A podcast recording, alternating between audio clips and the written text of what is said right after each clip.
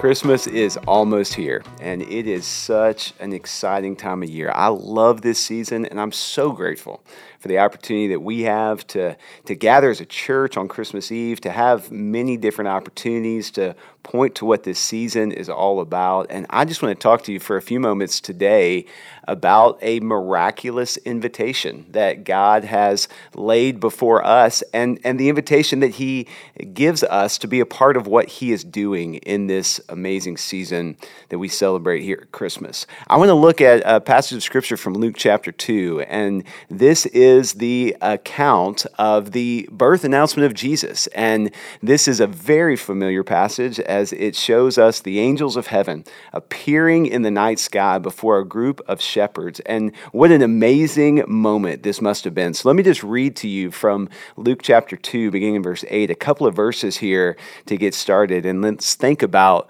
what God does through these shepherds. Luke 2, verse 8 says this In the same region, there were shepherds out in the field, keeping watch over their flock by night. And an angel of the Lord appeared to them, and they were filled with great fear. But the angel said to them, Fear not, for behold, I bring you good news of great joy that will be for all the people. For unto you is born this day in the city of David a Savior who is Christ the Lord. This incredible moment as this angel of the Lord appears before these shepherds. It's just a, a, fascinating thing to consider, not only because of the miraculous nature of what is taking place at the birth announcement about the arrival of the Savior, but it's an amazing thing to consider because of who this announcement is made to.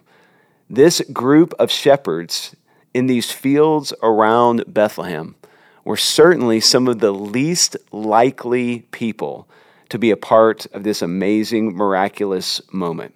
In fact, if you know anything at all about shepherds, you know that these guys are honestly living on the outskirts of society. I mean, they had a, a pretty uh, rough job, a pretty tough existence. They, they were certainly responsible for taking care of sheep, but these sheep would not have been their sheep. They, they were hired hands taking care of sheep for others. And, and they had a pretty grueling task, staying up all night and living out in the wilderness and fighting off wolves and making making sure that the sheep stayed safe. And, and as you might imagine, for some guys who made their living living out in some fields with some sheep, these, these were some pretty rough guys.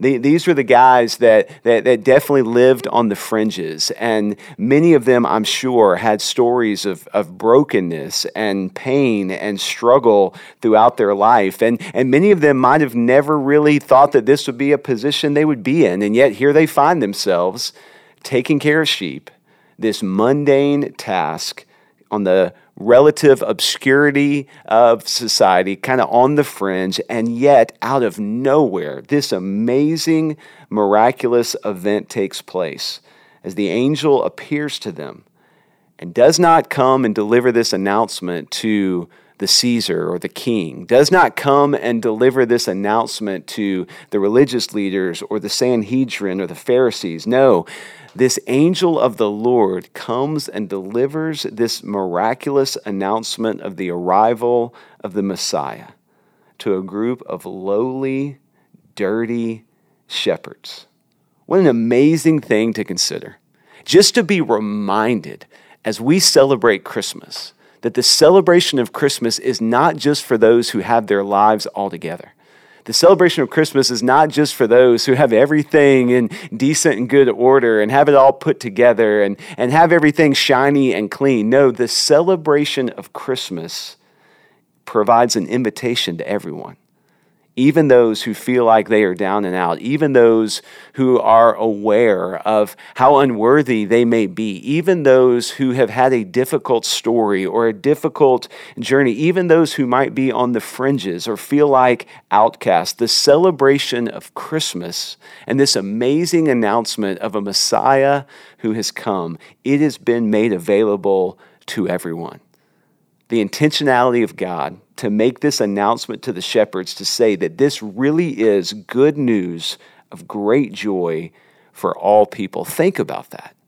And as you think about those around you, those in your circle of influence, those in your neighborhood, those in your classroom who, who, who might be kind of off to the edge, on the fringe of the culture or the fringe of a friend group, or maybe just all alone, or maybe outcast, just remember that this good news of great joy, it is available to everyone. What a reminder as people are longing and looking for hope that there is a beautiful proclamation of hope that comes to all people through the arrival of Jesus Christ. The shepherds experienced this in a very profound and powerful way. And what we see next is it actually creates a significant change in them. Luke 2, I want to pick up in verse 15 as the story continues. It says, When the angels went away from them into heaven, the shepherds said to one another, Let us go to Bethlehem and see this thing that has happened, which the Lord has made known to us. And they went with haste, and they found Mary and Joseph and the baby lying in a manger. And when they saw it, they made known the saying that had been told them concerning this child this incredible event, this miraculous announcement made to the shepherds, then leads them to take a step of faith and to go and see the very thing that the angel was announcing the, the birth of Jesus in the town of Bethlehem. They come and they find Mary and Joseph. They come and they see for themselves what has taken place in the arrival of Jesus. And as they see it, they just can't help but talk about what they've seen. I tell you, I believe Luke chapter 2, verse 17 is a verse that needs to be underlined in all of our Bibles. This incredible verse that says, When the shepherds saw what had been proclaimed to them, they made known the saying that had been told to them concerning this child. This is the response of someone who has experienced the love and grace of God in a very personal and specific way. They knew that they were a part of something beautiful. They had been invited into the greatest story that has ever been told, and they could not help but talk about it. I love this. It's so simple, and yet it is so central to the message of the Christian faith. We, as followers of Christ, those who are in Christ, have been called to tell about what we have heard and seen and believed. If you remember what it says in Acts chapter 1, verse 8, this beautiful statement about being a witness of the things that we have experienced through Christ. It says this But you will receive power when the Holy Spirit has come upon you, and you will be my witnesses in Jerusalem and in all of Judea and Samaria and to the end of the earth. This is the calling on everyone who is a follower of Jesus. Go and be a witness. And when you think about it, a witness is someone who tells about what they have seen. A witness is someone who takes the stand and shares their experience. They give an account for what they have seen and heard and experienced. How useless would it be for a witness to go into a courtroom and take the stand and say, you know, I don't really want to talk about the things that I've seen or experienced. That's all private. You know, I'm really more of a silent witness. I, I don't want to share anything that, that I've experienced because that, that just might be something that people don't understand or don't want to hear. No, a witness would be completely useless if they never open their mouth. A witness, by definition, is someone who shares about what they have seen and experienced and heard. That's exactly what we're seeing take place with the shepherds. They have been invited into this amazing miracle of the announcement of the Messiah, and they have seen for themselves how beautiful this invitation truly is, and it is beginning to change them, and they can't help but talk about it. I want to encourage you right now as we prepare for Christmas and this beautiful celebration that is just right around the corner to be in prayer very intentionally and specifically about who you might be able to invite to join you in the celebration of Christmas. Ask God to be showing you opportunities right now to invite somebody, even this week, to join you for a Christmas service or, or to join you in the celebration of Christmas in some personal way. I would encourage you to even pray that God would give you not only the opportunity, but the courage to speak up, to share what you have experienced, and to invite people into this beautiful invitation to experience God's love and His grace. That's what Christmas is all about. And this is the time of year when we have such an amazing opportunity to point to what we have seen and heard and experienced through Jesus Christ. Luke chapter 2 verse 18 says it this way: All who heard of this all who heard what the shepherds said, all who heard it wondered at, eh, wondered at what the shepherds had told them. They were in awe and amazed at what the shepherds were communicating. I love this verse. It is so incredibly helpful because it tells us that when we share the good news about Christmas and when we point to the great joy that we have through Christ, it's not about us trying to convince someone to believe what we have seen and experienced. No, God uses us and uses our story and uses us as a witness to help invite others into the wonder of who He is and what He has done. Luke chapter 2, verse 18 actually takes the pressure off.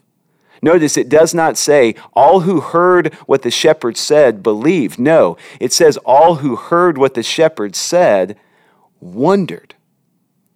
They thought about it. Their mind began to race at what they had heard.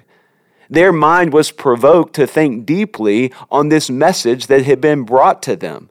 A witness is not going to take the stand to try and force someone to believe something. No, a witness takes the stand to share of what they have personally seen and experienced. When you invite someone into the joy of Christmas, when you invite someone to a Christmas service, when you talk to someone about what you have experienced through Jesus Christ, you're not being called to convince them to believe. You're being called to share what God has done. Only God can save. Only God can open the eyes of those who are spiritually blind. Only God can lift those out of darkness into the light. But in this amazing, miraculous way, God invites us, His people, His followers, to be a part of what He is doing as He saves others and invites them into His kingdom. What a privilege to be invited into what God is doing. And as we get this Christmas opportunity this year, as we have this amazing divine appointment on the calendar that shows up every year, may we be reminded that people are more inclined to think about faith and spiritual things at Christmas. They're surrounded by it. People are more inclined to lean in. And I wholeheartedly believe that many people are more inclined to listen to our story, our personal experience, and to even accept an invitation to come and see what Christ has done at Christmas. So invite someone. Pray about opportunities to share your story. Pray about those that you can bring with you into the good news of Christmas.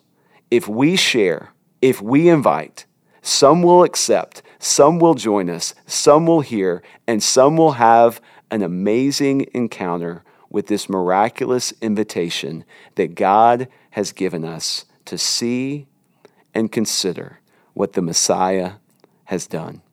I'm praying for us, praying for you, praying for me that in this Christmas season, we would see the opportunities all around us to share this good news and invite others to come and hear what Christ has done.